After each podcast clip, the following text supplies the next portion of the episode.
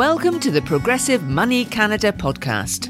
Worldwide, countries and their citizens are experiencing historic levels of financial debt and a lack of money. Is all this inescapable, or is there an underlying systemic factor that we can change? Join your hosts, Ed and Jeff, to explore solutions for correcting our monetary system, the most underappreciated topic of our time. This is episode two. Where does money come from? Now, Jeff, in this discussion, there's going to be some confusion with respect to the different types of banks. Central banks, state banks, national banks, commercial banks, if you could just explain the relationship between those players, then that might be a good starting point, and then you can go ahead and talk about the money creation process. Okay, sure.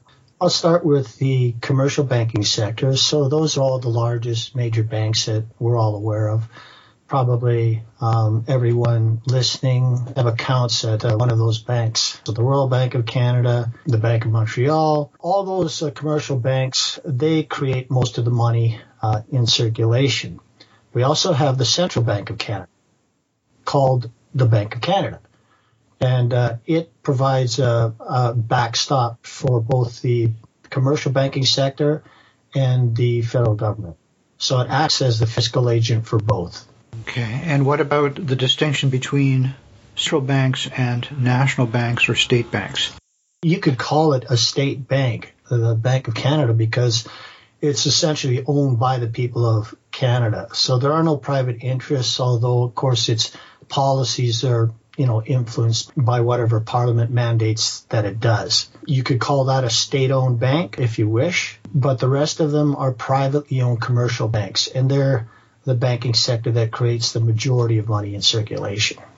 How does that compare to the U.S. system? Well, it's very similar. They have a Federal Reserve system, which is comprised of uh, 12 regional banks, uh, which is equivalent to the, the same functions that the Bank of Canada provides here. In Canada, we have just one bank, so it's actually much, you know, simpler to illustrate how the system works. Okay, well, still, just to clarify, I'm asking you about the ownership. You mentioned that the Bank of Canada, which is our national bank, is truly a, a, government entity because there's no private shareholding of that bank. Correct. By contrast, the commercial banks, all the ones that we're familiar with, uh, dealing with on a day to day basis, of course, those are privately held corporations. Correct. All right. What I'm struggling with is the, the distinction between privately and publicly held. So you know, when you hear discussions of, uh, for example, G. Edward Griffin's book, The Creature from Jekyll Island, mm, uh, right. probably less well known is the, the precursor to that, the guy who cracked the story wide open on the Federal Reserve, uh, Eustace Mullins. The discussion points are that the Federal Reserve, for example, which has a, a veneer of a public institution, is actually not public, it's privately held. That's, I think, an important distinction, and I wonder whether the same thing holds in Canada. But from what you've already said, uh, it seems that's not the case. Uh, the Bank of Canada is actually 100% owned by the government itself. Am I right so far? Yep. So I can expound on it a little bit as far as the Federal Reserve System. You're right. They're privately owned. So there is a stakeholder issue with each one of those banks, but they have the same responsibilities that the Bank of Canada has, although they do have a, profit incentive, whereas the Bank of Canada does not. One of the defining features that separates the central bank from privately owned commercial banks is that it does not hold retained earnings, which means that on its balance sheet, it doesn't have a profit. It means it doesn't have money just sitting around to buy stuff. Anytime the Bank of Canada acquires a security, and I use that specific language because um, that's what they use in all the publications that the Bank of Canada issues. And to me, it's much more accurate than purchasing securities. Because what the Bank of Canada does, it either creates settlement balances or it creates money.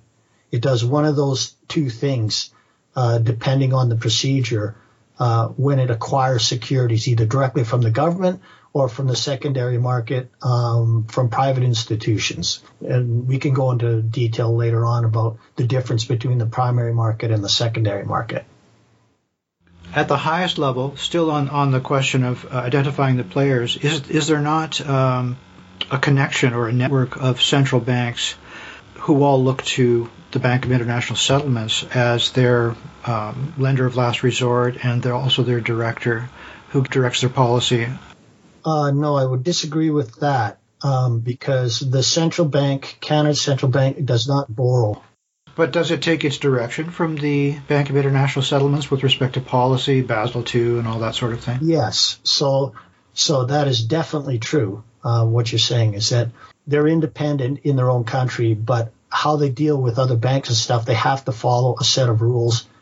All right. So, in the question of the creation of money, which is our topic today, um, my mind first goes to what you already identified in the first episode, which is the creation of money as far as the retail uh, client is concerned. So, if somebody goes walks into a bank, wants to get a mortgage loan, as soon as they qualify to get that loan, then the money is created uh, in their account the popular notion is, of course, that the bank has taken those funds from depositors, and but I think you know anyone who's scratched the surface of the issue knows that that's just not the case. Uh, so the the bank creates money. Uh, the commercial bank now I'm talking about creates the money. Uh, the, the phrase is ex nihilo, out of nothing makes the deposit in your account. And then, as you pointed out in episode one, the uh, borrower is then on the hook to repay that money plus interest, not using uh, false money, but actually real money that they've real money in the sense that it must result from their productive work. They have to go out and earn that money to repay.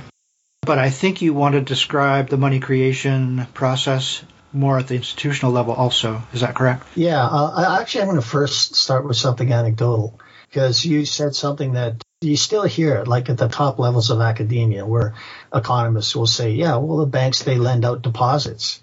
Okay. So this is anecdotal, but it's an absolute proof that this is not the way it works. Um, for example, Ed, I'll ask you this. Has your account ever dropped, say suddenly, say by $10,000 and, uh, you go, what's going on here? What happened to my $10,000 here? Don't worry, Ed. We're just lending out your deposits. It's okay. Has that ever happened to you? But but you play a little trick with yourself in your mind, and you think, okay, even though I've never received a notice that my bank balance has dropped because somebody somebody needed to borrow it, what you do is you imagine, okay, all of the depositors' funds are going into a pool. It's, maybe it's an accounting fiction. It is an accounting yes, fiction. It's total fiction. We imagine it to sort of comfort ourselves that it's the same pool of money that's being transferred back and forth between borrowers and lenders. But it's it's totally false, and it, and again it goes to how it's taught in economics. So there's you know there's some good stuff like in the courses that I took, uh, but when it comes to money in banking, it is pretty bad. And they, they treat um, banks like they're intermediaries, but the actual origination of money starts in the private banking system. One author that I have in mind is Stephen Mitford Goodson. He's also reported that uh, when he takes economic courses and attends uh, seminars, he discovered that these highly placed and knowledgeable people are, are, ignorant with respect to the money creation process. They simply subscribe to the piggy bank notion. And then in my own experience, I followed uh, this guy's uh, advice. He created an investment system, and this guy's qualified. He's got all the certifications and everything in finance. He said, What I decided to do was act exactly like the banks do. I'm going to borrow at a certain rate, and I'm going to lend out at a higher rate, and that way I'll make a spread. Right. It's absolutely pervasive in the system among non experts and experts alike. Mm-hmm. I'd like you to go ahead and, and, explain the process as you were suggesting. Go ahead. Well, there's really only two things that a, a loans officer considers when you go in to say, uh, get a loan for your car or whatever. So as soon as they're satisfied that uh, there's a really good chance that you can pay it back, that's tick number one. And the second one is how much profit the bank can make. They create money and then they charge interest and then they that's the money they get to keep is the interest. So that's called the spread. Once he's established that, then the first step is actually just typing numbers into a database. Okay, there's ten thousand dollars. You can put ten thousand dollars in in in your account, and then it's recorded using double entry bookkeeping, which means that um, on the asset side of the balance sheet, uh, that's where the loan is situated. So you got $10,000 for a loan. This is on the bank's balance sheet. And on the liability side, you have the deposit, which is the money that you see in your account. An asset equal to a liability, so it expands the balance sheet. John Kenneth Galbraith who said the process by which banks create money is so simple, the mind is repelled. So then the next question is okay, so uh, because there's this fiction of a fractional reserve banking system, uh, and it's still taught again to the highest levels of academia. But even when there were fractional reserves, uh, for example, in Canada, um, fractional reserves were actually completely eliminated in Ju- July of uh, 1994. Uh, but even prior to that, it didn't work like that.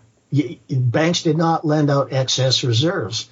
What they did is they created the loans first, and then they go looking for reserves later. Fractional reserve policy is, is not what is happening now. That's been replaced by, I guess, what's called capital requirements. Is that right? That's correct. What we're discovering is that uh, fractional reserve lending, perhaps it's it's an antiquated notion. Yeah, it really is an antiquated notion. Um, so when you look into the complications of capital adequacy requirements, doesn't it just, uh, at the end of the day, resolve to how many good bets the the bank has made and how many bad bets they've made, and they do a ratio and discover uh, how much they can lend out? It is a wild, convoluted mess. I published a video a couple years ago um, on the analysis of, of, capital adequacy requirement ratios. So the actual PDF show, if you scroll down, the absurdity of, of the whole system and the fact that they they have a, an internal ratings based approach, which is one way where they themselves determine the risk. It's so incredibly complicated and unnecessarily so. It puts a veil on the complexity of the system why would you make this thing more complicated than it needs to be? Well, the only thing that I can come up with is that it's more advantageous to the people that are manipulating the numbers. Well, that's interesting. In my work in risk management, uh, it would always drive me crazy when they talk about doing risk assessment on financial or investment projects, and they said, "Oh yes, the uh, financial institution has an internal risk rating system." And uh, and it's it's got all these categories of different kinds of business, rate of default. That's a ridiculous way to conduct a risk assessment. What you want to do is sit down with a round table and actually examine the business and all of the aspects of it and come up with a realistic assessment of the risk.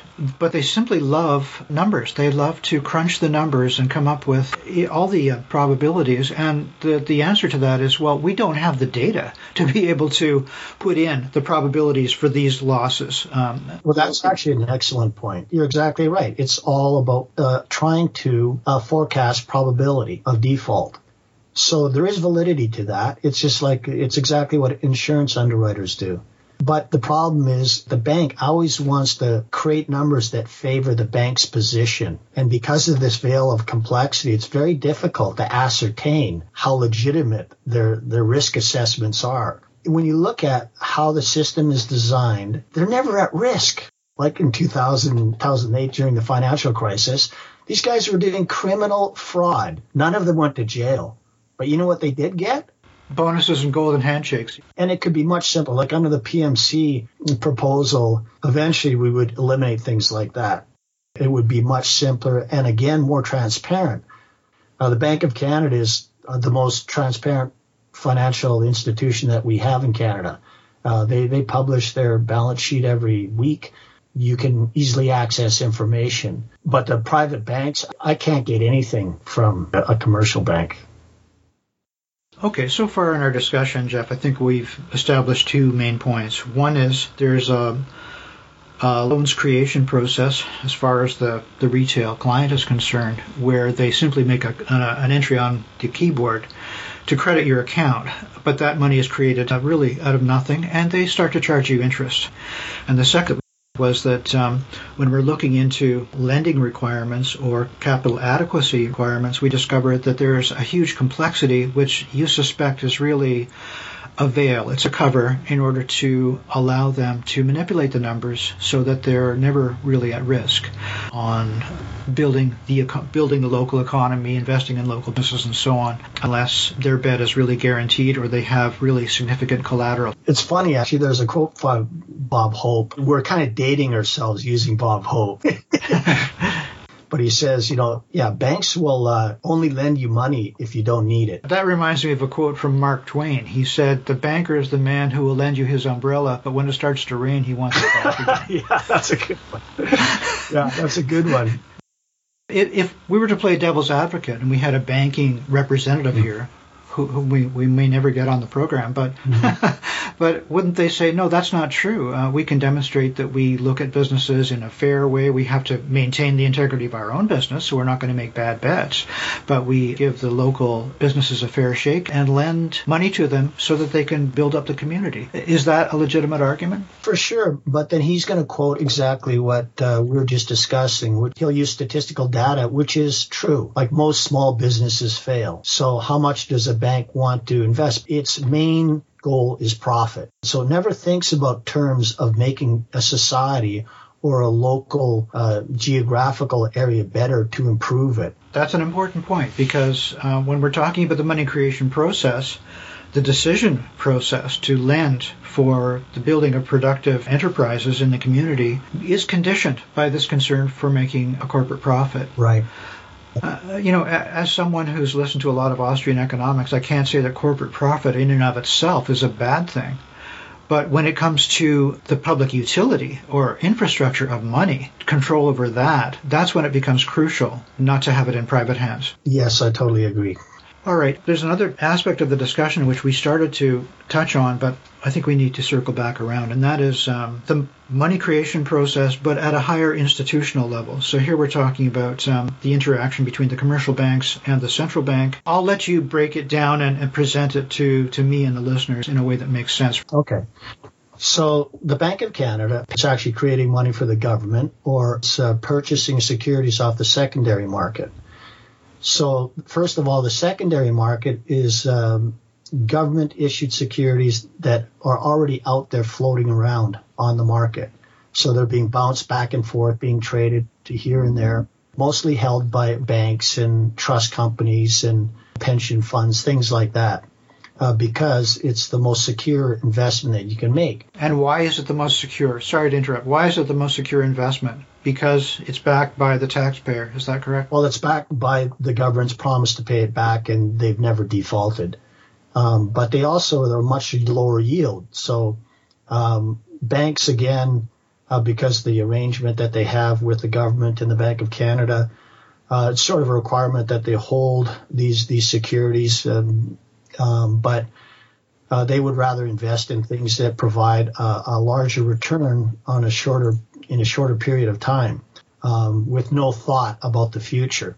That's one part of it. The Bank of Canada, and again, this is from the Parliamentary Library of Canada, uh, also the Bank of Canada statements. Whenever the federal government actually issues securities, it means that, that they're doing it uh, to cover a shortfall in funding from taxes and revenue.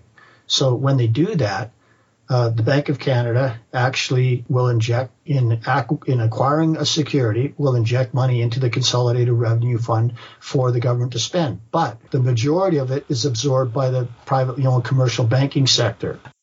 We talked about the uh, money creation process ex nihilo, out of nothing, at the retail level in the commercial bank when we go in to get a mortgage. But now, what you've just described, if I understand you correctly, is that the central bank is creating money out of nothing in order to transfer it to to the Treasury Department, to government. Is that correct? correct. Okay, interesting. So we've got uh, money creation occurring at two levels, the institutional level and down at the retail level. It's a I suppose, a, a legislated or, or statutory license to create money out of nothing. Is that right? Yeah, it's actually difficult to nail down because I requested some kind of law that allows banks to create money. The regulatory body for the commercial banking sector is the Office of the Superintendent of Financial Institutions. So I sent them a direct question. What law is in place that allow banks to create money through the loans process? And I could not get a direct answer. And then in the end, they said, we uh, suggest you seek legal advice on this issue. wow. That's from the Office of the Superintendent of Financial Institutions, which regulates the private banking sector. But did you get an answer to the question at the Bank of Canada level? Well, yeah. Well, the Bank of Canada Act, which is can be sometimes vague, so that's where you want to look. Um, but again, there is no real specific thing to say that the bank can create money ex nihilo. In fact, they avoid the topic like the plague. I've had numerous exchanges uh, with the Bank of Canada. They cannot say that. But what is the essential message that you want the listeners to take away with respect to the creation of money? What what are the lessons that, that we should be learning here? Uh, well, first of all, just to understand where it comes from, and that the majority of money is uh, created by the privately owned commercial banking sector, and the only reason why a, a, a new loan or new money is created, for the most part, is because a bank thinks he can make a profit. So that's right away a problem when you're talking about the public good. So what PMC proposes is that we advocate, you know, money creation for the public good. Well, this brings me back around again to, to thinking, well, if we had the banking industry advocate here in the discussion, I'll just play the devil's advocate for a second, they would say, well, of course, you know, we have to maintain a viable business and it's perfectly legitimate to have a, a corporation that carries on uh, and delivers a, a needed service and charges for that service. Um, and that's all correct because that's what a free market capitalist system, which creates wealth, is all about. The only difficulty with the argument is that they're controlling a public, what we would conceive to be a public utility, a piece of public infrastructure that is essential to the well-being of, of the, the broader number of people. That's well put, Ed. Okay. Well, uh, is there anything else then with respect to the topic of money creation? We've t- talked about it at the highest level, Bank of Canada. We've talked about it at the institutional level for the retail client. We've talked about the banking industry and the fact that it has it has obscured in, in many ways the, its own internal processes so that there's a lack of transparency. Yeah, this uh, provides actually a good segue into the uh, next episode. Thank you for listening. Remember to subscribe, check the show notes, and visit our website, progressivemoney.ca.